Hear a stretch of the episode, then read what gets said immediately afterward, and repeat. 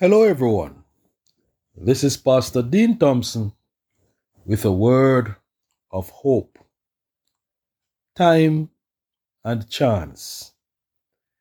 It doesn't matter how much we have planned, things go amiss sometimes.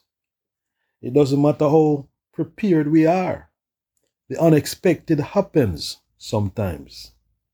I have seen the strictest of health reformers dying of cancer. I have seen well secured fortified homes broken into and robbed. I have seen most careful drivers get hurt in a motor vehicle accident. In life, anything can happen to anyone, but we must still plan, still prepare, still take precautions still practice healthy practice the healthy way and trust in God to help us deal with life's eventualities. Hear what the wise man Solomon said. I have seen something else under the sun. The race is not to the swift, or the battle to the strong, nor does food come to the wise or wealth to the brilliant, or favor to the learned. But time and chance happen to them all. Moreover, no one knows when their hour will come. As fish are caught in a, in a cruel net, or birds are taken in a snare, so people are trapped by evil times that fall unexpectedly upon them.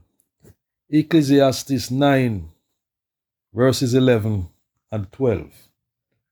Whatever happened to one individual can happen to anyone else. Anything can happen to anybody.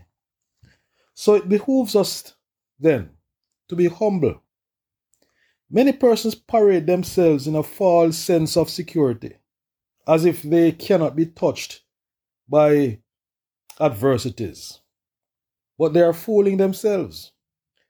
Faith in God does not prevent adversity, but our faith in God will get us through our adversities. Anyone can suffer from mental illness. Anyone can get a stroke. Anyone can fall and break some bone. Anyone can get a bad diagnosis. Anyone can lose millions in a day. Anyone can lose all their material possessions and have to start all over again. Time and chance affect us all.